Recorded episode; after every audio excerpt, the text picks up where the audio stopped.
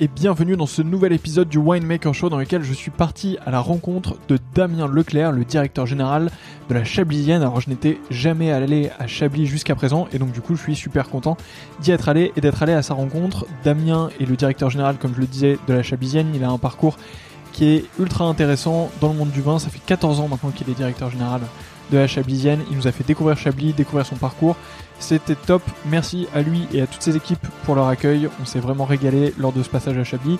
J'espère que cet épisode vous plaira. Si c'est le cas, n'oubliez pas de le dire. Allez voir la Chablisienne, allez voir ce qu'ils font, dégustez leur vin évidemment. Et puis surtout, mettez la note de 5 étoiles à ce podcast. Rejoignez-moi sur Instagram. Je vous dis à très bientôt. Salut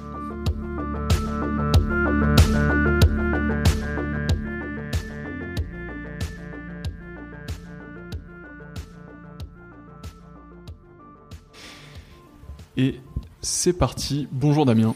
Bonjour. Merci beaucoup de nous accueillir aujourd'hui. On est euh, à la Chablisienne, évidemment. C'est la première fois que je viens à Chablis, donc euh, je suis super content d'être ici. Euh, on est dans un lieu qui est un peu particulier. Alors j'avoue que j'ai pas retenu le nom, ça allait assez vite, mais c'est le... le... Moulin des Croix. Nous sommes en fait au pied des Grands Crus de Chablis et cette magnifique bâtisse est propriété du domaine de Château-Grenouille. C'est un endroit extraordinaire qui est entre la rivière Le Serein et entre les Grands Crus. Et c'est euh, c'est très très beau. Alors on a appris la liste euh, des grands crus de Chablis euh, avant de venir, donc tu tu pourras pas nous piéger sur les sur les grands crus. on va évidemment parler beaucoup de Chablis, mais avant ça, est-ce que tu peux commencer par te présenter? Mais eh écoute, oui, avec plaisir. Donc Damien Leclerc, j'ai 48 ans. je suis originaire bah, de cette belle région de Lyon. J'ai grandi pas très loin d'ici, dans le Tonnerrois. Et puis après, un petit peu comme les compagnons, j'ai fait le tour de France euh, durant mes études. Et puis, euh, bah, j'ai le plaisir de diriger euh, la Chablisienne depuis bientôt 14 ans. c'est beaucoup. Et puis en même temps, c'est passé très très vite parce que c'est une entreprise assez extraordinaire, coopérative, comme tu le sais. Donc la richesse et la, la complexité est là, bien évidemment. Euh, mais en tout cas, c'est un plaisir et puis une fierté de d'être à la tête de ce magnifique fleuron depuis euh, depuis 14 ans. Alors, du coup, tu mentionnais tes études. T'as toujours su que tu voulais travailler dans le vin ou pas du tout? Non, absolument pas. Non, c'est clairement le, le, le, fruit du hasard. Alors, par contre, oui, travailler euh, dans des métiers ou des secteurs en relation avec la nature ou avec les grands espaces, oui. Euh, pendant un moment, j'aurais bien aimé aussi euh, trouver aussi des activités en relation avec euh, avec la mer, qui est pour moi une une passion. mais mais non, c'est pas du tout prévu en fait. j'ai eu un cursus assez classique et puis je suis parti faire mes études à, à Bordeaux, enfin Annecy, Bordeaux, Nantes. donc BTS, école d'ingé, troisième cycle. Et puis j'ai commencé en fait par le négoce de matières premières agricoles. Euh, je venais de finir quelque chose qui était obligatoire à l'époque, qui était mon service national, que j'avais fait embarquer sur un magnifique bateau de la Marine nationale. C'était une très belle expérience. Et quand je suis descendu de ce magnifique bateau gris, eh bien, euh, j'avais très envie de rester au bord de l'eau, et donc j'ai commencé à Montoire de Bretagne, en Loire-Atlantique. Et puis comme ça, comme ça se passait plutôt bien, eh bien, mon patron m'a très vite envoyé au siège à Paris.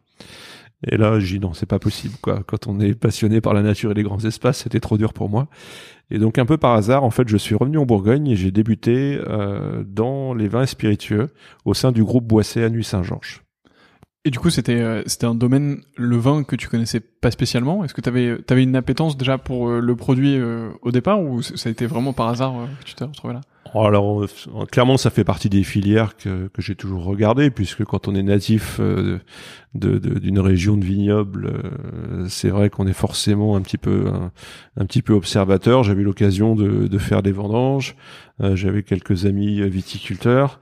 J'ai mon oncle qui a été aussi maire de Chablis pendant ah quelques années. Donc tout cela ne m'était pas inconnu, mais mais non, j'avais pas forcément d'idées très arrêtées ou préconçues.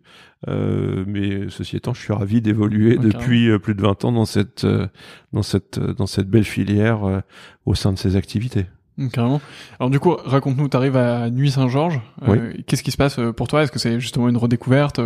Quel, type de, de travail est-ce que tu fais à cette époque? Alors en fait, j'ai commencé euh, non pas dans l'univers du vin, mais dans l'univers des spiritueux et plus particulièrement celle des licoristes, puisqu'en fait euh, le groupe Boisset à l'époque avait racheté euh, une, entre, une très belle entreprise qui s'appelle l'Héritier Guyot à Dijon, le spécialiste de la crème de cassis. Et puis derrière cette entreprise, il avait développé un portefeuille de spiritueux. Et donc mon premier job, c'était de travailler plutôt sur des fonctions commerciales en, en relation avec ses activités en ayant déjà beaucoup d'autonomie sur un, périmètre d'activité assez large.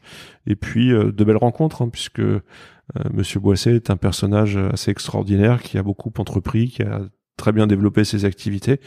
Et c'est vrai que on est à Chablis, pas très loin d'Auxerre, mais euh, euh, à Auxerre, on parle souvent du centre de formation de Giroud, de la JOCR, à la grande époque du club de foot.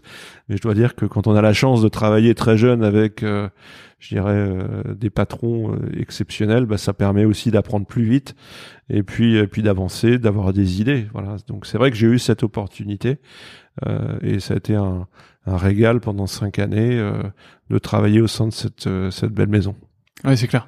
Je pense que c'est un autre truc qui joue énormément le, le type de patron que tu arrives à avoir euh, dans tes premières années euh, professionnelles justement. oui, euh, c'est clair que ça t'influence beaucoup. Euh, quand j'ai commencé dans le trading de matières premières agricoles, j'ai aussi rencontré deux patrons charismatiques. Le premier s'appelait Albert Boisy, c'était un commerçant absolument extraordinaire et puis qui m'a appris euh, bah, beaucoup de choses aussi fondamentales dans le négoce de matières premières, notamment sur la notion d'engagement de parole donnée, parce qu'on est sur des secteurs qui sont tout petits avec peu d'intervenants et, euh, et, ça compte énormément.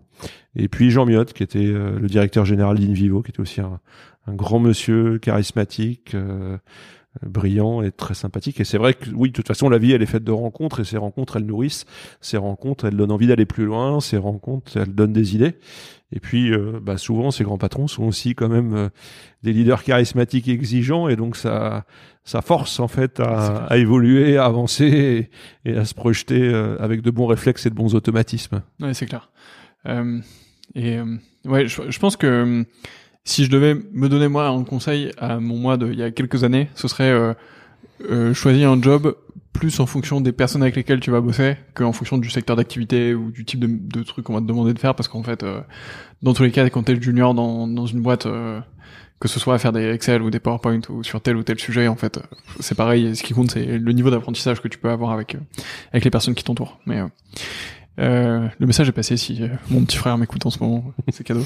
Euh, donc du coup, tu fais ces cinq années à Nuit Saint-Georges euh, et ensuite tu rejoins la Chablizienne Non, euh, auparavant j'ai eu aussi une autre expérience, toujours en Côte d'Or, du côté de Chani, Chassagne-Montrachet, au, au, sein du groupe Picard Vin Spiritueux, où bah, j'ai occupé mon premier poste de directeur général pendant un petit peu moins de quatre, quatre années donc au sein d'une autre entreprise familiale. C'est vrai que voilà, ce qui m'intéressait dans ce job, c'était euh, bah, c'était j'irais cette évolution vers des fonctions de directeur général. J'avais 30 ans, hein, j'étais pas très vieux. Euh, en fait, je dirigeais la maison mère à Chany, la compagnie vinicole de Bourgogne, une centaine de personnes. Euh, voilà, et donc euh, c'est vrai que quand on a la chance de rencontrer des grands patrons, on a forcément envie d'entreprendre, on a envie d'avancer, puis on a envie aussi, ou pas d'ailleurs, mais moi j'avais envie d'aller plus loin, et donc c'était euh, c'était effectivement cette première opportunité et puis bah, la découverte aussi de la complexité de ce métier parce que euh, le patron c'est beaucoup de choses à la fois mm. et euh, ça fait rêver. Parfois on les déteste, parfois, euh, enfin en tout cas ce sont des fonctions qui ne laissent personne indifférent. On s'imagine beaucoup de choses et puis finalement quand on est confronté à la réalité, on découvre, on apprend. mais en tout cas c'était aussi une une belle expérience avec là aussi hein, beaucoup de rencontres euh, Michel Picard également, un euh, grand patron charismatique qui est parti de rien, qui a développé ses affaires d'un autre style que Monsieur Boisset, mais en tout cas euh, quelqu'un d'intéressant. Mhm. Et puis des consultants, notamment un, type qui s'appelait Michel Godard, qui a été, qui a beaucoup évolué au sein du groupe Heineken, qui venait des grands groupes et qui m'a apporté aussi beaucoup de méthodes. Donc voilà, la vie elle est, elle est faite aussi de, de ces bons moments et puis, puis parfois aussi de ces moments de doute, ces moments difficiles, parce que ce qu'on découvre aussi euh, c'est que la contrepartie du pouvoir, c'est quand même souvent la solitude. Et ça, on l'imagine pas forcément au départ. Euh, on l'imagine pas forcément. Et c'est vrai que quand tu gravis, euh, quand tu gravis petit à petit les échelons, eh bien effectivement, euh, si tu veux rester, enfin conserver en tout cas, je dirais une, une réelle objectivité. Bien sûr qu'il faut travailler avec les équipes, en équipe, mais il faut aussi conserver une petite distance pour garder garder cette fraîcheur et cet état d'esprit pour prendre les bonnes décisions quand c'est nécessaire. Et je pense que c'est aussi salutaire pour ton équipe, tu vois, d'avoir parfois une petite distance parce que bah, ton équipe se comporte pas de la même manière s'il y a le boss qui est là ou s'il y a pas le boss qui est là et, du coup il faut aussi euh, savoir faire ça quoi. Ouais, c'est clair. Euh, t'es resté combien de temps du coup chez, chez... Eh ben un peu moins de 4 ans. Et puis à ce moment-là en fait euh, Alain Cornélissance qui a dirigé la Chablisienne pendant de nombreuses années euh, bah, s'apprêtait à prendre de grandes vacances. Il, il, préparait son départ en retraite. Et donc euh, bah, j'avais été approché par un cabinet qui euh, qui avait été mandaté pour lui trouver un successeur et donc euh, ça s'est fait assez rapidement et je suis arrivé à la Chablisienne le 1er juillet 2008 euh, pour une période qui aura duré six mois en fait de de, de, de, cohabitation avec Alain qui, qui terminait euh, qui terminait je dirais euh, son passage qui était long hein, à la Chablisienne. Il est resté une quinzaine d'années aussi comme DG et puis et puis donc des mois de transmission d'apprentissage de découverte et puis j'ai dû prendre les rênes je crois complètement au 15 novembre 2008 euh, bon, sachant que, je sais pas si tu te souviens, mais euh, en 2008, on a eu deux trois petits événements économiques. et donc en fait, euh, oui, je suis arrivé ici 1er juillet 2008, j'avais 35 ans et je suis arrivé avec la crise économique mondiale. Et je dois dire que ça a été quand même un moment assez difficile parce que la Chablisienne, en fait, donc société coopérative agricole, donc 80 salariés, 250 vignerons, mais ce qu'il faut bien avoir en tête, c'est qu'en fait, euh, euh, derrière la Chablisienne, directement et indirectement, ce sont à peu près 1000 familles en fait hein, qui vivent euh, grâce avec dans la Chablisienne. Donc c'est clair qu'en termes de pression, quant au, à la réussite, c'est pas anodin mmh. quoi. Et je dois dire que ce contexte 2008-2009, ça a été quand même très dur. D'autant plus qu'à l'époque, euh, nous étions euh, très dépendants du marché britannique. On, réalisait à peu près 40% de notre chiffre d'affaires au Royaume-Uni. Et c'est clair que le Royaume-Uni a, a, été un des pays qui a le plus dérouillé avec, euh, avec la crise financière de, de 2008. Voilà. Donc ça permet aussi quand même de, de jauger en situation de crise. Euh, bah finalement les réflexes, les automatismes et ce que tu as pu apprendre avant en termes d'expérience. Voilà. Et je dois dire que c'est vrai qu'être passé par des écoles un peu dures, avec ces leaders charismatiques, ça a été finalement une très grande chance parce que je pense que ça m'a permis aussi de, de prendre les décisions qui s'imposaient dans ce contexte qui était quand même très dur. On a vécu six mois consécutifs avec un chiffre d'affaires en baisse de 40%. C'est pas anodin quand même. c'est pas mal, c'est clair. J'étais, euh, je me souviens de la crise de 2008, mais, mais pour le coup, j'étais, j'étais encore jeune. J'avais, euh, quel âge j'avais en 2008 12 ans? 12, 13 ans. Euh, donc, euh, je me souviens de cette crise et je, et je me souviens que c'était quelque chose de grave, mais moi, j'en ai pas senti les effets à titre personnel, tu vois, du tout.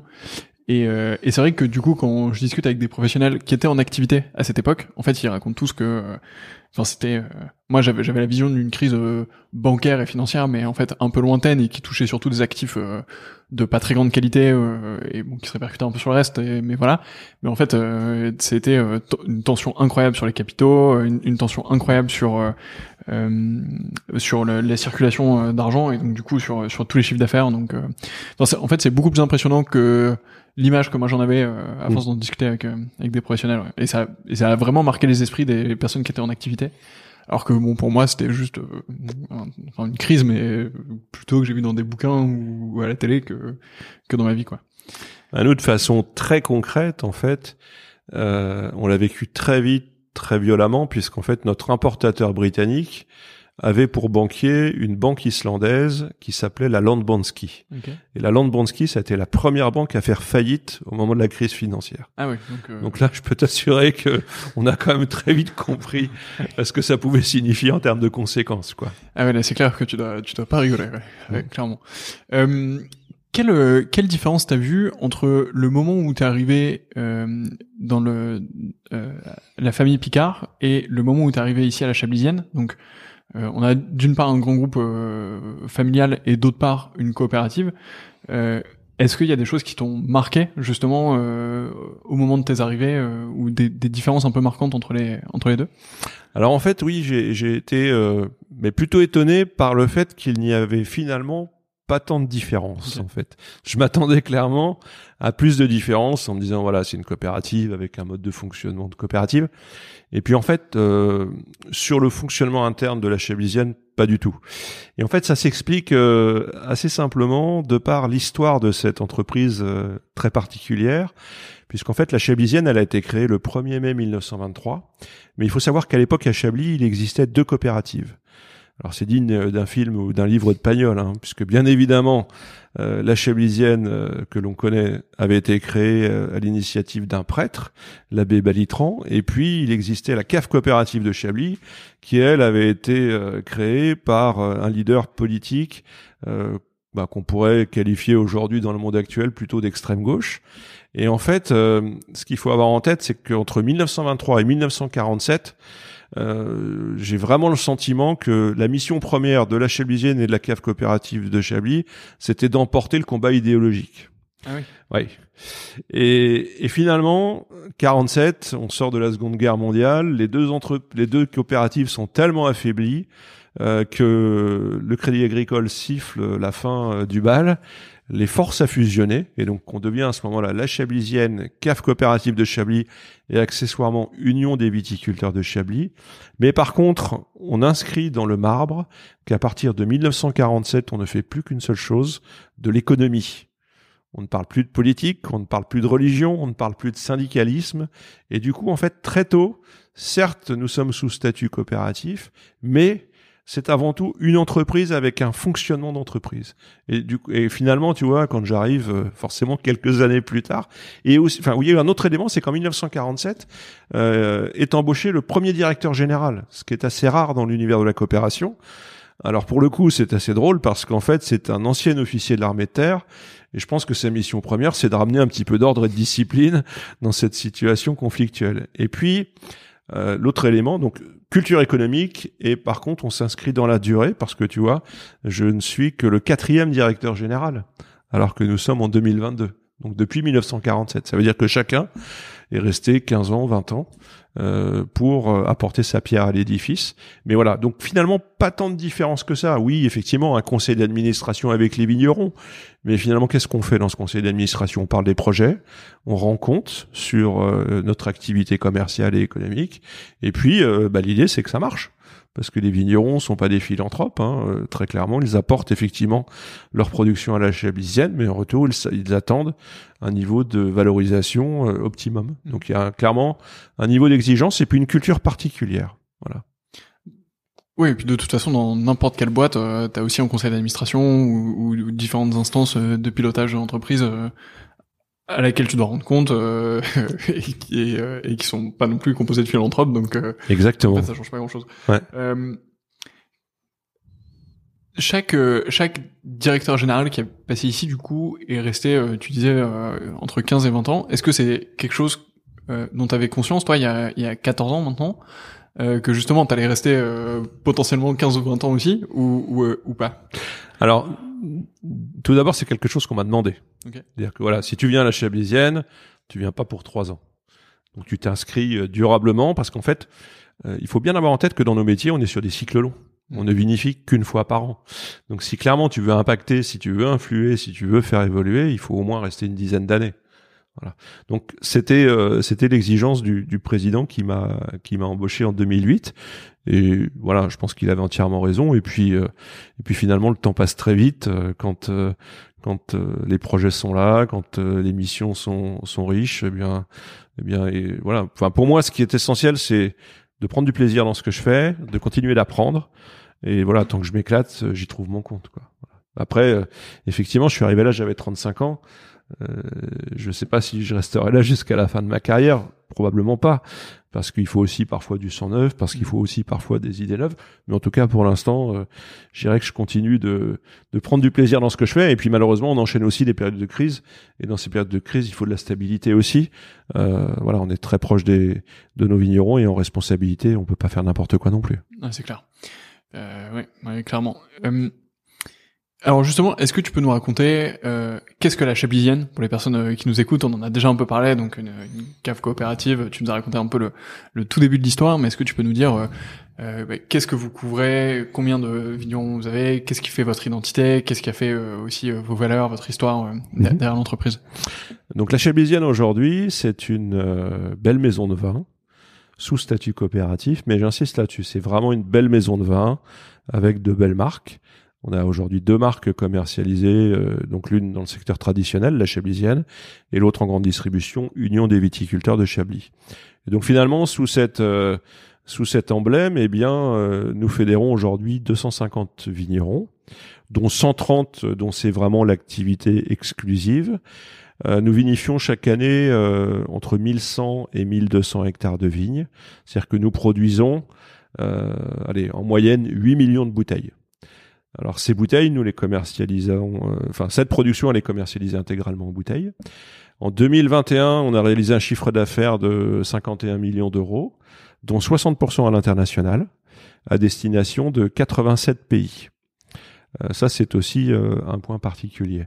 Mais ce qu'il faut bien avoir en tête, c'est que je pense que cette histoire, elle est particulière dans le sens où euh, finalement, euh, en 1923, quand la Chablisienne a été créée, contrairement à beaucoup d'autres structures coopératives, elle n'a pas été créée pour produire ensemble, mais elle a été créée pour faire du commerce ensemble. Donc le l'ADN, le point de départ, c'est avant tout euh, une mission de commercialisation. Et d'ailleurs, derrière toi, tu verras, il y a une belle affiche qui date de 1926. C'est une affiche Lutetia et moi, et ce qui est assez étonnant, c'est qu'elle est finalement euh, très ancienne, mais elle reste très moderne aujourd'hui. Euh, voilà. Donc ça, c'est le point de départ. Et puis l'histoire, elle est un peu particulière parce que pourquoi la Chablisienne? Eh bien, n'oublions pas qu'en 1923, finalement, on est très peu de temps après la fin de la Première Guerre mondiale. On est très peu de temps après la fin de la grippe espagnole, puisqu'on sort d'une pandémie. Et, finalement, pendant une demi-génération, à comme partout en France, eh bien, ce sont les femmes qui portent les exploitations agricoles, puisque malheureusement, peu d'hommes, euh, enfin beaucoup d'hommes, euh, eh bien, euh, ne sont pas revenus des combats de la Première Guerre mondiale. D'autres sont revenus blessés. et puis, puis, puis l'histoire commence à en parler un peu plus. des gens qui sont rentrés traumatisés dans des états psychologiques très dégradés. Et donc il y a une demi-génération où, bien, ce sont les femmes. Et donc cette chablisienne, elle est, elle est particulière parce que commencer par une promesse commerciale et créée par des femmes en 1923, pour le coup, c'est quand même assez étonnant. Voilà. Et, depuis, euh, bah, je dirais qu'on a conservé en fait cette forme d'impertinence. Finalement, on est rarement là où on nous attend. Et, euh, et parfois on peut déranger aussi, mais c'est pas très grave, ça fait partie de l'ADN de l'entreprise. Et puis c'est un petit peu à l'image de nos vins. Nous, euh, ce que l'on recherche, c'est cette belle tension minérale, cette vivacité. Et finalement, cette vivacité, c'est ce qui nous caractérise le plus aussi aujourd'hui, à tous les niveaux et, à tout point de vue. Super intéressant. Euh, vous devez avoir des archives ici euh, incroyables sur euh, ce qui s'est passé dans l'histoire de l'entreprise et euh, justement ça. Et c'est vrai que cette affiche qui est derrière nous est très belle. Euh, pour les personnes qui nous écoutent, on vous mettra sûrement euh, une photo dans l'article ou, ou, sur Instagram ou autre pour que vous puissiez aller la voir. Mais mais ouais, non, c'est très sympa. Et cet emblème là que, vous avez gardé, vous avez dû la décliner aussi sur plein de plein de supports, plein de versions différentes avec des artistes ou autres. Bah, elle a pas beaucoup évolué. elle évolue régulièrement avec effectivement des artistes. Et puis dernièrement, là, depuis quelques années, on travaille avec un calligraphe assez connu qui s'appelle Nicolas Ouchnir et euh, qui nous a bien accompagnés sur euh, sur l'évolution de l'égérie. Donc l'idée c'est voilà, c'est de conserver cette image, conserver cette dynamique, euh, sachant que encore une fois, quand on prend l'affiche de 1926 ou la chevisienne d'aujourd'hui, très clairement la symbolique c'est la symbolique de la victoire. Et c'est assez logique et compréhensible quand on regarde cette histoire. Et puis moi, je reste convaincu que pour avancer dans de bonnes conditions, il faut forcément regarder d'où l'on vient. Et on a eu aussi euh, euh, je crois, la bonne idée, eh bien, de faire travailler deux étudiants euh, en faculté d'histoire qui euh, qui ont travaillé sur les archives justement. Ah, Donc il y en a un qui a fait son mémoire sur la partie 1923 à 1947 et puis un second de 1947 à nos jours. Et donc à partir de leurs travaux, on est en train de travailler sur l'écriture euh, d'un petit livre qui va retracer euh, notre histoire, mais l'idée c'est aussi de retrouver des anecdotes, des moments particuliers, des moments de doute, des moments de, de joie, euh, bah pour célébrer l'année prochaine nos 100 ans. Ah oui, c'est vrai que. Voilà. Donc ça s'approche à grande vitesse et, euh, et, on est en train de travailler effectivement sur euh, sur ce projet. Est-ce que tu as appris des choses justement des, choses un peu marrantes que tu peux nous partager? Ah, euh, Des anecdotes, il y en a forcément quelques-unes. dans les plus anciennes, ce qui m'a beaucoup marqué, c'était quand même cette récurrence des aléas climatiques en fait. Hein. Dans les années 1950 à 1970. Euh, aujourd'hui, on se plaint parce qu'avec le réchauffement, c'est difficile, mais on se rend compte que pendant une vingtaine d'années, ça a été très dur. Et finalement, derrière tout ça, euh, a été mis en place aussi une, une, un autre élément clé, c'est euh, la prudence en termes de gestion. parce que quand on est soumis régulièrement à ces périodes de crise, eh bien, pour passer le cap, il faut avoir cette sagesse et cette prudence. Et ça, ça fait partie de, de l'ADN de l'entreprise. Et puis plus récemment, oui, j'ai deux souvenirs euh, en tête. Le, le premier, c'est, je crois, en 2014, quand la revue des vins de France nous avait décerné le prix de CAF coopérative de l'année. Donc c'était euh, pour les rugbyman un bouclier de Brennus, un titre de champion de France, c'est plutôt sympa à partager et puis une belle fierté quand même. Et puis euh, plus récemment avec Vincent Bartement dans le cadre d'un concours britannique qui s'appelle euh, l'IWC International Wine Challenge, euh, on a gagné à trois quatre reprises le titre de meilleur vinificateur de vin blanc. Alors je dirais au monde puisqu'on est confronté au pays du nouveau monde. Alors ça c'est sympa parce que pendant très longtemps, on nous a expliqué qu'on était devenu has en France et que seul le nouveau monde comptait, seul le nouveau monde fonctionnait. Et donc finalement, euh, gagner à trois ou quatre reprises euh, ce trophée, euh, bah, c'était pour nous quelque chose de génial. tout simplement parce que derrière Vincent, bien sûr, ce sont toutes les équipes, les vignerons, les équipes techniques. Et, et en plus, c'est vrai que je dirais que cette soirée, c'est un peu comme les Césars du vin, donc il y a quand même aussi une belle théâtralisation et c'était vraiment un, grand, grand moment d'émotion. J'ai l'impression, euh, dans, dans, ce que tu dis, euh, enfin, il y a cette partie que tu viens de mentionner sur le, les prix avec les vins du Nouveau Monde. Tout à l'heure, tu nous as aussi parlé d'une commercialisation à l'étranger. Oui. J'ai l'impression que justement le euh, l'ouverture au monde, ça, ça, joue un rôle euh, important pour toi? C'est absolument, euh, absolument essentiel. Et puis c'est aussi une immense richesse parce que quand on travaille avec 87 pays, euh, il faut imaginer derrière tout ça les rencontres, les échanges, euh, les visiteurs qui viennent découvrir ce que l'on fait, le plaisir aussi de voyager, euh, de découvrir d'autres pays, d'autres cultures, d'autres modes de consommation, d'autres régions de production. Et ça, c'est vrai que peu, finalement, il y a peu de métiers dans lesquels on a, euh, on a cette chance. Et moi, c'est vrai que c'est quelque chose que j'adore.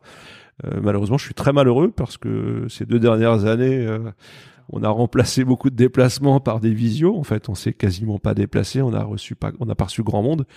Euh, mais c'est vrai que cette ouverture sur le monde, c'est quelque chose euh, d'absolument euh, exceptionnel en termes de, de, richesse, de plaisir, de partage et de temps, de temps fort, quoi. Voilà. Tu, tu voyageais beaucoup justement avant? Alors oui, avant c'était quasiment une fois par mois. Et là, je dois dire que depuis novembre 2019, euh, ça s'est ça s'est ça s'est arrêté. Bon, alors peut-être euh, que les choses vont reprendre. Euh, il est possible aussi qu'à un moment, compte tenu de la de l'évolution du trafic aérien, on a, peut-être eu un peu tendance à monter un peu, un peu rapidement et un peu facilement dans les avions avec une empreinte carbone qui était quand même pas géniale. Donc je pense que demain sera pas tout à fait comme hier, mais ceci étant, euh, le commerce, ça reste avant tout des histoires de relations humaines, des rencontres, du partage, et encore plus dans nos métiers avec nos produits. Ouais, c'est clair. Bah, t'es obligé de, de faire découvrir, de faire goûter. De... Mmh. Euh, justement, est-ce que tu as eu des expériences de dégustation euh, un peu euh, mémorables euh, à l'étranger? Ouais, il y a un salon que j'aime beaucoup, c'est le salon des vins de Montréal, qui a lieu euh, tous les deux ans à, à Montréal justement, et où j'aime aller parce que, en fait, c'est marrant parce qu'il y a une journée qui est, qui est destinée plutôt professionnelle, et puis après il y a quatre jours ouverts au grand public.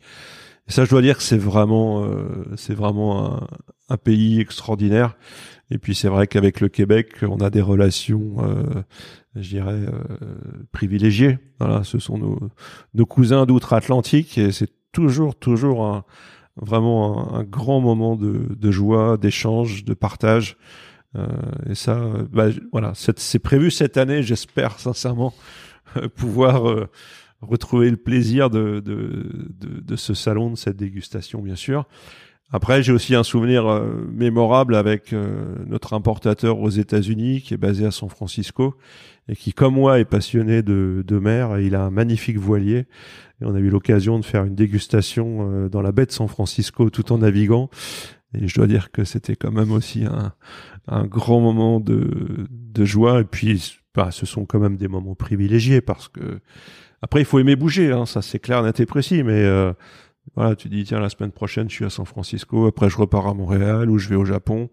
Enfin voilà, quand, quand on aime ça, en tout cas, c'est vrai que c'est c'est juste euh, c'est juste incroyable. Et puis c'est vrai qu'à contrario, quand on est au Japon, euh, euh, les codes, la, la, oui, la façon de déguster, c'est c'est très différent, mais c'est c'est aussi passionnant finalement.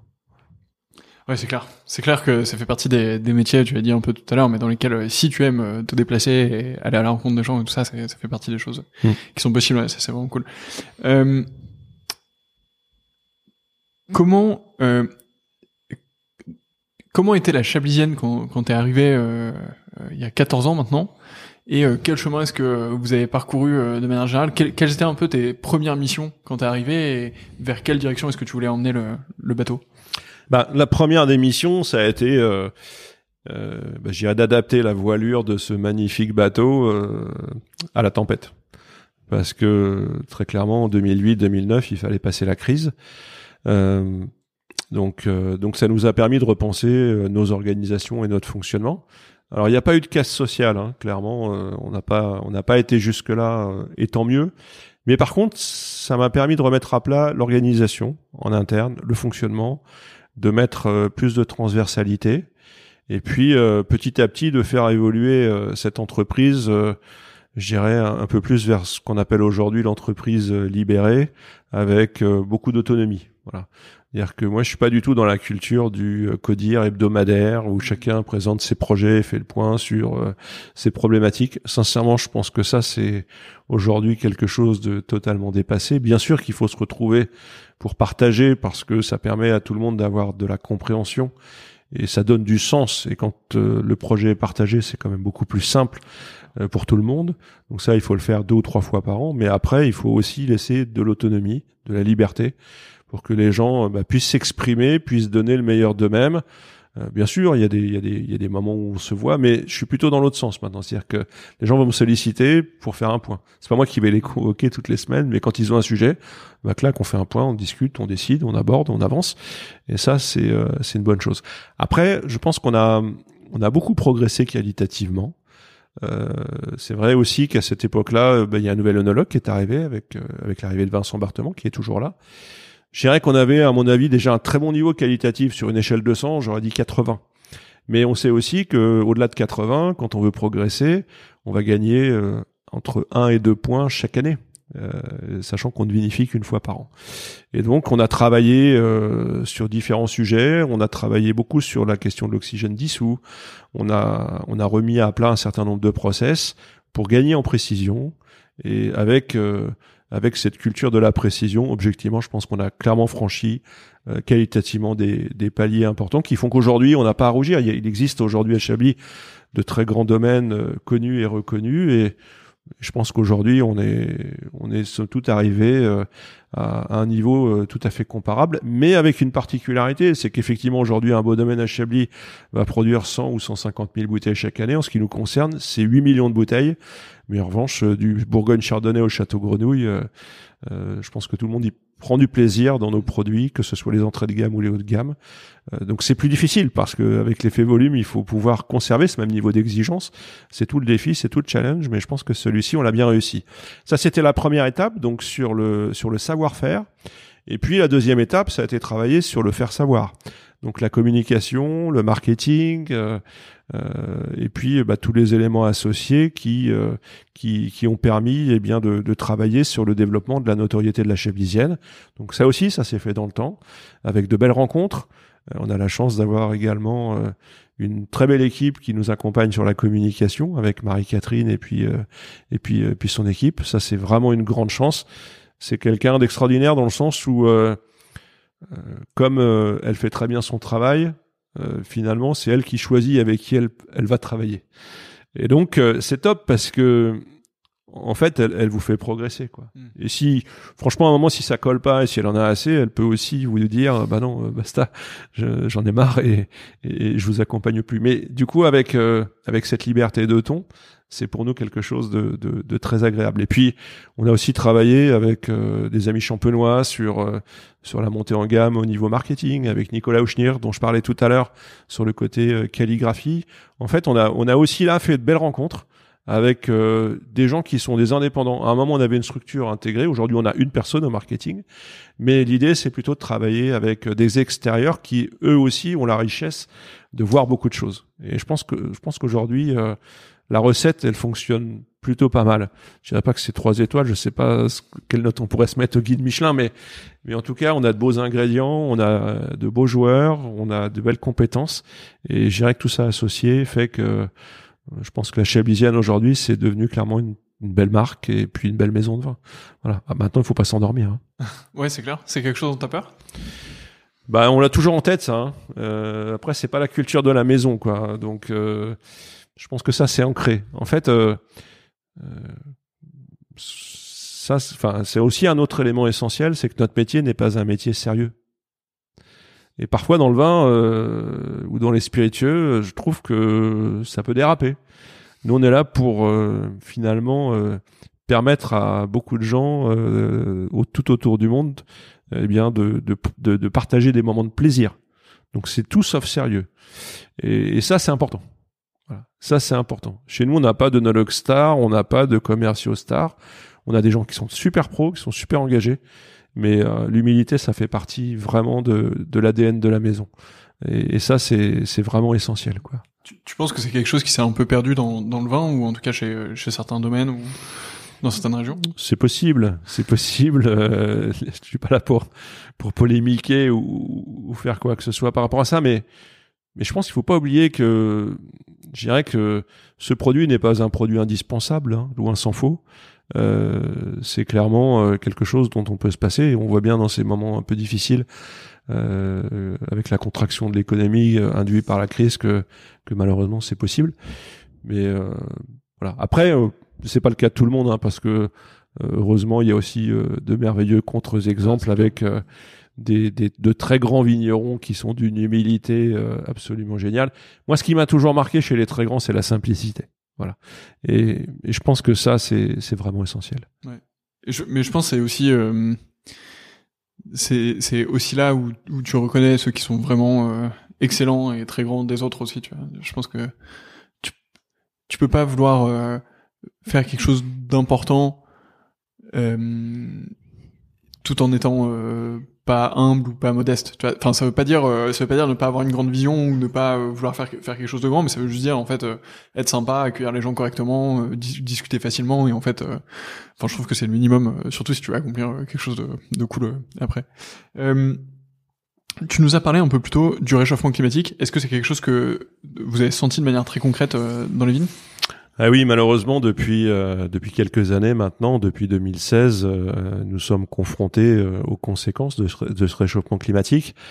alors le, pour nous, le premier impact, en fait, eh bien, ce sont les conséquences de ces hivers qui sont de moins en moins des hivers, hein, puisque tout le monde, a, enfin beaucoup de gens apprécient en fait la douceur de, de, des hivers que nous venons de, de vivre. mais le problème dans nos métiers, c'est que finalement euh, la vigne, euh, la période d'endormissement de la vigne, euh, elle se réduit puisque avec l'accumulation de ces températures élevées, eh bien la vigne elle a tendance à redémarrer plus tôt. Et donc du coup, effectivement, quand elle se remet à démarrer autour du 20-25 mars, on se retrouvera après sur des périodes assez longues, avril-mai, où potentiellement elle est très sensible au gel printanier. Et, euh, et, en 2016 comme en 2021, effectivement, on a été euh, très durement touché euh, par euh, par des gelées euh, qu'on appelle des gelées noires en fait, hein, des, du froid qui descend du pôle Nord et puis qui amène des températures très froides dans un moment où finalement ben, les bourgeons se sont ouverts, les feuilles ont commencé à se déployer, elles font 2 ou 3 cm de, de long, mais elles sont très sensibles au froid et, clairement les conséquences elles sont catastrophiques en termes de production. Et puis par ailleurs en 2020 c'était la sécheresse, en 2019 ça a été aussi la sécheresse. Donc oui, nous sommes rentrés malheureusement euh, dans un cycle euh, récurrent de, d'aléas climatiques euh, qui, bah, qui nous perturbent et puis qui nous préoccupent fortement. Oui. Et est-ce que vous avez des actions justement pour essayer de, de contrer ça ou, d'adapter? Ou c'est justement du chaud s'il fait froid, enfin d'essayer de réchauffer les choses quand il fait froid? Oui, alors on a, on a, il existe aujourd'hui plusieurs possibilités. Donc dans les grands crus, bien sûr, on va positionner des bougies en fait dans les vignes. Il y a eu de très belles images hein, qui qui ont circulé euh, l'année dernière au mois d'avril. Donc ça, ça permet effectivement de protéger. Simplement les grands crus sur un vignoble de 5500 hectares, ça représente 102 hectares. Donc aujourd'hui, euh, voilà, on peut pas forcément euh, protéger tout le vignoble. Après, il existe aussi maintenant des fils chauffants, il existe aussi des éoliennes. on adapte aussi les techniques de taille parce qu'on sait que quand on taille assez tardivement, ça peut freiner un petit peu le débourrement et le, le redémarrage de la vigne. Donc oui, on essaye d'associer finalement plusieurs facteurs mais euh, mais la nature va rester la plus forte hein, malheureusement. Euh, bah, dernièrement, il y, a, y, a, un rapport du GIEC qui vient de sortir qui est absolument euh, affolant. Je pense qu'on n'a pas tous pris conscience encore de ce qui est en train de se passer. Et il va être, euh, il va être grand, grand temps de, de se mobiliser euh, sur ces sujets parce que sinon les conséquences, elles risquent d'être catastrophiques. Alors derrière ce, ce côté catastrophique, moi je reste positif parce que euh, avec la pandémie là, que, nous, que nous venons de vivre, on a quand même aussi assisté à, je dirais, euh, euh, enfin, on a trouvé des solutions rapidement quand même, parce que finalement, déployer ces vaccins dans un laps de temps aussi court, c'est quand même assez extraordinaire. Donc ça veut dire que quand on veut se mobiliser sur des sujets essentiels, on peut trouver des solutions. Maintenant, euh, voilà, ce qu'on peut reprocher peut-être, c'est qu'il y a un magnifique laboratoire qui a fait fortune durant cette crise pandémique, alors que, in fine, euh, tout basé sur le commerce dans ces situations-là, ça peut être quand même un petit peu choquant. Mais euh, voilà, moi j'ai hâte, j'ai hâte d'entendre euh, la création euh, du nouveau concours Lépine euh, sur tous les projets techniques qui permettront effectivement eh bien de contrer le réchauffement climatique. c'est vrai qu'aujourd'hui on parle beaucoup des véhicules hybrides ou des véhicules électriques. On sait aussi qu'il existe des moteurs hydrogène et que cet hydrogène on peut la coupler à du développement durable. Je trouve qu'il n'y a pas assez de projets, il n'y a pas assez d'appels à projets, il n'y a pas assez d'ambition. Aujourd'hui, on va privilégier euh, les filières économiques qui existent, et ça, ça se fait au détriment de de, de, de, ces projets, de cette relance. Et, je crois qu'il va falloir être ambitieux beaucoup plus rapidement. Et, là-dessus, euh, nos, nos, enfin, nos politiques ont un rôle absolument euh, déterminant, quoi. Voilà. Il y a un petit bonhomme aussi que je connais bien et que j'aime beaucoup, qui s'appelle Jean-Louis Etienne, que, je, que, je, croise de temps en temps, qui, qui lui euh, est en train de monter un projet qui s'appelle euh, PolarPod. Là, il va recréer une espèce de, de station flottante qui va tourner autour du pôle sud, justement pour étudier cette zone du monde qui est une zone où on va capter beaucoup de CO2. mais voilà, je, on, a la chance aussi d'avoir des personnalités absolument incroyables qui sont capables de porter des projets de cette nature. Donc je pense qu'il faut vraiment euh, se mobiliser, capitaliser, euh, trouver des financements et puis euh, et puis des appels à projets dans tous les sens. Voilà. Donc oui, c'est catastrophique, oui, c'est très dur, mais il faut se bouger. Et sincèrement, quand on voit ce, que, ce dont on a été capable pendant la crise du Covid, si vraiment on le veut, je pense qu'on peut aller très vite et trouver des solutions. Mais il faut bouger, quoi. Ouais, c'est clair. Bah, c'est un sujet qu'on porte au quotidien avec ma boîte, euh, justement, on est dans, la mobilité électrique et, clairement, euh, on essaie de pousser euh, le plus loin possible et, d'aller vite. c'est clairement notre enjeu. Est-ce que la chablisienne pourrait faire du vin en dehors de Chablis? Alors la chablisienne, non, elle ne pourrait pas parce qu'en fait, comme elle porte dans son nom le nom de l'appellation, si elle faisait du vin en dehors de Chablis, ça ne pourrait pas s'appeler la chablisienne. Donc ça, c'est ça limite un petit peu. Après, euh, notre savoir-faire, il pourrait être transposable dans d'autres vignobles, mais avec d'autres signatures, oui, ça c'est possible. Est-ce qu'il y a quelque chose que vous regardez justement? On a regardé euh, avant la crise Covid, oui, on a on avait commencé un petit peu à regarder euh, du côté de la Nouvelle-Zélande. Ah oui, ah oui, donc euh, pas du tout à côté de Chablis. Pas du tout à côté de Chablis, mais ce qui est intéressant avec l'hémisphère sud, c'est qu'on nous sommes en calendrier inversé. Donc là, ils sont en train de faire les vendanges. Et du coup, ça pourrait aussi permettre à nos équipes, eh ben, non pas de vinifier une fois par an, mais deux fois par an. Euh, tu vois, par exemple, un œnologue, euh, souvent un œnologue, quand il commence sa carrière, il va être numéro 2 ou numéro 3 dans une boîte, et puis finalement, en tant que numéro 1, il va faire 20 ou 25 campagnes. Et avec ce, un projet de cette nature, ça, ça pourrait permettre non pas d'en faire 20 ou 25, mais 50. Euh, donc ça peut être intéressant. Et puis ce qui était intéressant sur euh, sur ce pays et ce projet, euh, bah, c'est que c'est aussi un, un grand bassin de, de production de vins blancs secs euh, de qualité avec le cépage Sauvignon, notamment dans la région de Marlborough, dans l'île du Sud. Donc il y a quand même pas mal de choses qui, qui pourraient s'associer et se ressembler. Carrément. Et du coup, ça s'est pas fait. Euh, Covid est arrivé, du coup. Voilà, bah ça, projets, clairement, ouais, ça a gelé des projets Ouais. et puis les ambitions. Donc là, on disait, ça y est, on va sortir du Covid, c'est bon, on va pouvoir repartir. Et boum, badaboum, il semblerait que euh, on ait à nouveau un, un, un énervé qui, qui est décidé euh, autrement pour, euh, pour l'Europe et pour euh, pas mal de pays, hélas. Ouais, c'est clair, c'est clair. On, est toujours un peu dans l'incertitude de où est-ce que ça va mener et surtout à quel niveau ça va s'arrêter. Donc, euh, clairement. Après, euh, donc, on, a, discuté de euh, qu'est-ce que tu as fait quand tu es arrivé à la Chablisienne et quelle, était la vision euh, et les éléments que tu voulais porter. Aujourd'hui, c'est quoi l'ambition que, vous portez, la mission un peu que vous vous êtes donnée euh, Si tu devais repartir pour 14 ans, là, maintenant, qu'est- qu'est-ce que ce serait les, les prochaines étapes? Bah, clairement, l'idée, c'est quand même de, de poursuivre ce travail sur la montée en gamme, de poursuivre ce travail sur la marque, de poursuivre ce travail de diversification. Tu vois, par exemple, il y a un pays, petit pays quand même, qui s'appelle les États-Unis, au sein duquel, malheureusement, nous ne sommes pas très présents. Oui. Ouais. Donc là, on a, je pense, trouvé la solution pour progresser. Mais euh, il nous reste encore beaucoup de choses à faire. Beaucoup de choses à faire en termes de développement, en termes de diversification. Et puis, euh, on est aussi en train de travailler sur d'autres projets. euh, typiquement, euh, la marque La Chablisienne va rester dans le secteur traditionnel euh, en France et à l'export. Mais pour la grande distribution, on a aujourd'hui la marque Union des viticulteurs de Chablis. Et puis, voilà, Chablis est au cœur d'un département qui s'appelle Lyon et depuis quelques jours, nous sommes les heureux propriétaires d'une marque qui s'appelle Icona et qui euh, qui a donné le nom à ce à ce département. Et donc l'idée, c'est aussi de développer une nouvelle gamme qui pourra nous permettre de positionner nos vins dans d'autres secteurs, dans d'autres réseaux, avec euh, là aussi euh, un positionnement euh, très premium. Et puis sur la partie amont, bien sûr, on a commencé depuis quelques années, mais l'idée c'est de renforcer euh, bah, toute la politique liée au développement durable. hein. Ça c'est absolument essentiel. Et je pense que de ce point de vue-là, on a encore euh, beaucoup beaucoup de, de projets euh, à initier pour euh, bah, pour passer cette période climatique un petit peu difficile et, et nous adapter en fait à ces évolutions pour être encore là demain et après-demain quoi.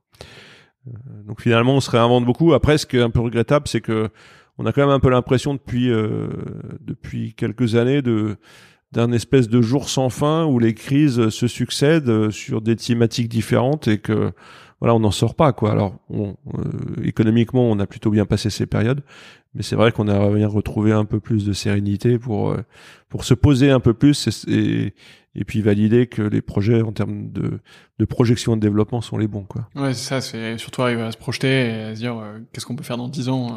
euh, Ouais. ouais, clairement. T'en- as un petit peu parlé du coup sur le, la partie euh, euh, amont, euh, donc les, les approvisionnements, euh, les vignerons, euh, etc. Comment est-ce que vous gérez ça aujourd'hui euh, Est-ce que vous allez souvent faire des tours des, des différentes propriétés? C'est quoi un peu la relation que vous avez avec les Bah en fait, on a une équipe aujourd'hui interne à la Chablisienne composée de trois personnes qui qui sont là pour les accompagner au quotidien. Une personne qui va les accompagner plutôt d'un point de vue administratif, parce que, comme tu le sais, la production viticole en France est quelque chose de très simple, avec des droits de plantation, avec euh, beaucoup de déclarations, beaucoup de travaux administratifs. C'est vrai que euh, sincèrement, la complexité administrative, elle est quand même très présente dans nos activités. Donc, du coup, voilà, avoir quelqu'un dédié qui va apporter du conseil et de l'accompagnement, ça, je pense que c'est quelque chose qui est apprécié. Et puis, en parallèle, on a également deux techniciens viticoles qui sont là pour accompagner nos vignerons tout au long de l'année. Donc simplement sur du conseil technique.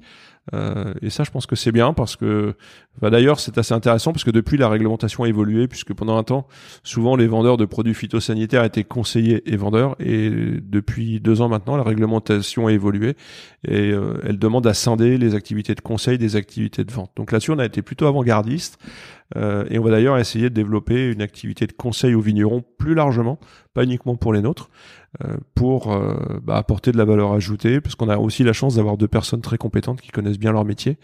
euh, et, et, qui sont très proactives justement sur bah, des nouvelles techniques, de nouvelles idées. Aujourd'hui, on parle aussi de l'intelligence artificielle en, viticulture de plus en plus pour le travail des sols, pour la taille. Donc très clairement, je pense que ce sont également des, des sources d'amélioration avec des empreintes carbone limitées. Donc de ce point de vue-là, il faut être en veille, il faut être à l'écoute, il faut rencontrer des partenaires, il faut voir les startups.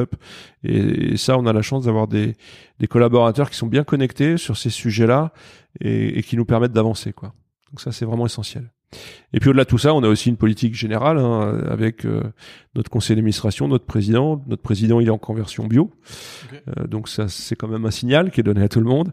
Euh, et puis en parallèle, on est parti nous sur le, le référentiel Terravitis, qui nous semblait beaucoup plus précis que les notions de haute valeur environnementale euh, en, viticulture. Et donc l'idée, c'est progressivement de faire que tous nos vignerons, euh, je dirais, soient certifiés Terravitis et donc la chablisienne en, en intégralité, quoi. Et tu, tu, vois un horizon pour ça euh oh, C'est rapide hein, parce que là on a, on a, déjà bien engagé, donc je pense que l'échéance euh, maximum 5 années, ce sera fait quoi. Ah oui, Donc euh, oui, on est on est plutôt pas mal. après en développement durable, depuis 10 ans, on a beaucoup travaillé sur nos indicateurs de consommation d'énergie à la cave, que ce soit l'électricité, que ce soit l'eau, et on a aussi fait de, de, de beaux progrès. Voilà, nous, enfin clairement, on n'est pas là pour répondre à des référentiels, pour répondre à des référentiels. On est là, euh, on a vraiment cette euh, cette culture aussi euh, de l'amélioration continue. Voilà. Et ça, c'est c'est important. Et on, jamais on va le faire en réaction à quelque chose qui nous est demandé par un client ou par une tendance. On essaye plutôt de de, de bah là-dessus de, de se projeter et de rester avant-gardiste. En fait, le premier référentiel en développement durable qui a été mis en place à la Chalvisienne, c'était en 1990 avec Agri Confiance. Donc tu vois, ça commence à dater un petit peu, mais euh, à l'époque, personne ne nous demandait rien. Mm. Et d'ailleurs, euh, ce, ce, ce, projet Agri-Confiance, à l'époque, il était porté par un jeune qui s'occupait du groupe qualité et qui est devenu président de la Chablisienne et il est resté quasiment une vingtaine d'années. Donc, euh, donc on a aussi la chance d'avoir des, des, hommes de conviction euh, qui, qui nous ont fait avancer de ce point de vue-là. C'est clair. Ultra intéressant en tout cas et bah, hâte de continuer à découvrir ces évolutions dans, les années à venir. Si tu devais euh, conseiller un amateur de vin qui voudrait euh, découvrir Chablis, euh, qu'est-ce que tu lui dirais? Comment est-ce que tu le guiderais dans cette découverte? En fait, clairement, ce qui est intéressant à Chablis, c'est que en fait, il existe quatre niveaux d'appellation. Et, je pense que sincèrement, ce qui est assez extraordinaire, c'est que quel que soit le niveau d'appellation, on peut prendre du plaisir mais pour des moments de consommation différents. Donc tu vois, tu vas avoir les petits chablis qui sont sur la zone de plateau, euh, qui sont euh, sur, euh, on est on est partout hein, sur des sols argilo-calcaires, mais au niveau du calcaire, on a deux on a deux grands types, on a du portlandien, donc plutôt sur les plateaux avec les petits chablis, et puis sur les vallées, sur les coteaux du chiméridien, donc plutôt chablis, chablis premier cru, chablis grand cru. En fait, ce qu'il faut avoir en tête, c'est que vraiment chablis ce qui ressort, c'est ce qu'on appelle, nous, l'émotion minérale, la minéralité. Et on a des vins qui sont très tendus, très élégants, et qui sont des exhausteurs d'arômes. En fait, quand vous allez découvrir un verre de petit chablis, de chablis ou premier cru ou grand cru, euh, ce sont des vins qui sont pleins d'énergie et qui vont vous éveiller, qui vont vous donner envie d'en découvrir d'autres. C'est pas saturant, en fait. Voilà. Après, sincèrement, que ce soit chez nous ou ailleurs, euh, moi, je prends énormément de plaisir à, ouvrir une bouteille de petit chablis, euh, simplement comme ça, ou avec quelques huîtres. Euh, je suis ravi de boire une bouteille de Château Grenouille avec un magnifique poisson. Mais finalement, quels que soient les niveaux d'appellation et du coup, quel que soit le positionnement tarifaire, on peut prendre beaucoup de plaisir. Ce qui est intéressant à Chablis, c'est qu'on est aussi dans ce que j'appelle moi le luxe accessible. Tu vas trouver un petit Chablis autour de 10 euros et un grand cru entre 50 et 60 euros. Donc finalement, ça reste encore abordable. Mettons, tu fais une soirée avec deux ou trois personnes, objectivement, acheter une bouteille de Grand Cru, c'est possible ça reste encore abordable. Ce qu'il n'est pas dans d'autres cas. Exactement, exactement. Donc, euh, donc voilà, je pense que vraiment tout le monde peut se faire plaisir sur tous les niveaux. Et pour nous, c'est essentiel. Voilà. Clairement, bien souvent, on parle des grands crus, des domaines euh, extraordinaires, des cuvées iconiques. Mais ce qu'il faut faire quand on rentre dans une maison de vin, c'est goûter les entrées de gamme. Si sur les entrées de gamme, la qualité est au rendez-vous, sur le reste, ça va forcément dérouler. C'est quand même plus compliqué de produire 2 euh, millions de bouteilles de petits chablis que 30 000 bouteilles de Grand Cru Grenouille. Donc si vous avez réussi cette prouesse technique sur les petits chablis, bah effectivement sur le reste, on peut assez facilement imaginer que c'est maîtrisé et que les moments de plaisir ils seront là quoi. C'est clair. Mais écoute, euh, euh, ça fait sûrement partie de la suite de la journée euh, de, de, de, partir à cette découverte, donc on le fera évidemment avec plaisir. Euh, Damien, on a fait un beau tour ensemble de, de, tout ça, de ton parcours et aussi de ce que tu fais ici avec l'ensemble de tes équipes. Donc merci beaucoup pour tout ça. Il me reste trois questions qui sont assez traditionnelles dans ce podcast. La première, c'est est-ce que tu as un livre sur le vin à me recommander? Eh bien non. Ou un livre tout court d'ailleurs. Voilà. En fait, en revanche, moi, je, je vous invite à, à, lire le, dernier livre de Jean-Louis Etienne euh, qu'il vient de sortir pour parler de, son projet, parce que cette notion de développement durable, c'est absolument essentiel. Euh, ce monsieur, c'est quelqu'un d'extraordinaire, d'une d'une très grande simplicité, beaucoup de générosité, beaucoup de gentillesse. Et puis en même temps, quand on voit euh, toutes les expéditions qu'il a pu monter, c'est tout à fait incroyable, quoi.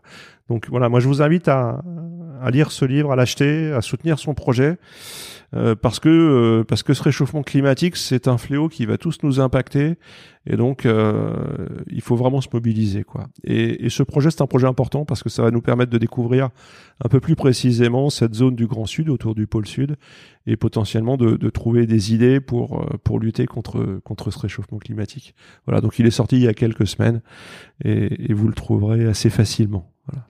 Ça marche. Eh bien, le, le, message est passé et évidemment vous aurez la référence dans les notes du podcast, dans l'article, etc. Si vous voulez le trouver, vous le procurez. Euh, Est-ce que tu as une dégustation coup de cœur récente? Alors la dégustation euh, coup de cœur récente que j'ai fait, oui, j'ai eu la chance de de faire une très belle dégustation à Puligny-Montrachet euh, chez Olivier Leflève. Voilà. Et, euh, et, je dois dire que franchement, j'ai été, euh, j'ai été euh, époustouflé par la qualité des vins. Euh, et ce que j'ai bien aimé aussi, c'est euh, la finesse du boisé, parce que parfois, dans certains secteurs, c'est un peu excessif.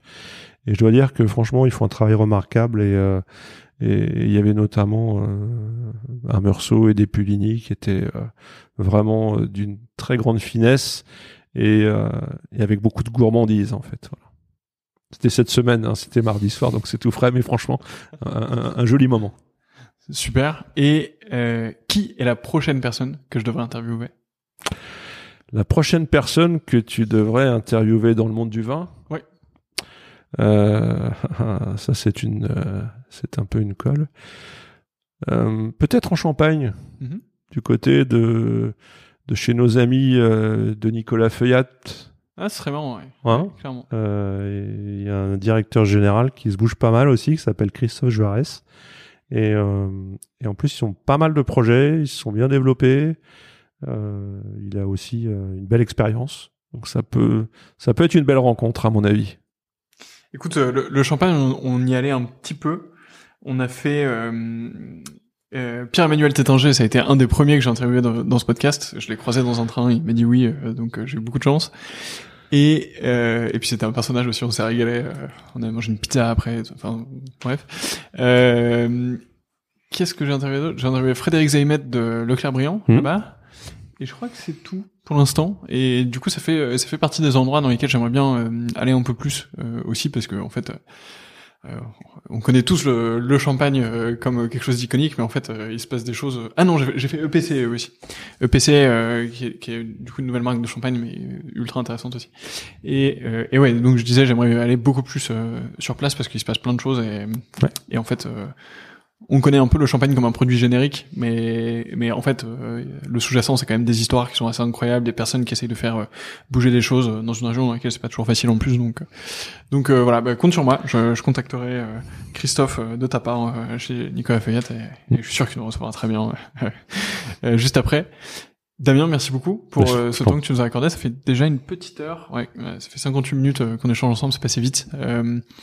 Donc pour les personnes qui nous écoutent, si vous êtes encore là, c'est que vous avez évidemment aimé cet épisode. Donc partagez-le autour de vous. Euh, Parlez-en à au moins deux amis. Laissez-lui évidemment la note de 5 étoiles. Et je vous dis à très bientôt. Damien, à bientôt. À bientôt. Merci beaucoup. C'est passé très vite en fait finalement tout ça. Donc c'était un bon moment pour moi également. Merci beaucoup. Toujours très vite en bonne compagnie. À bientôt Damien. Salut. Ciao.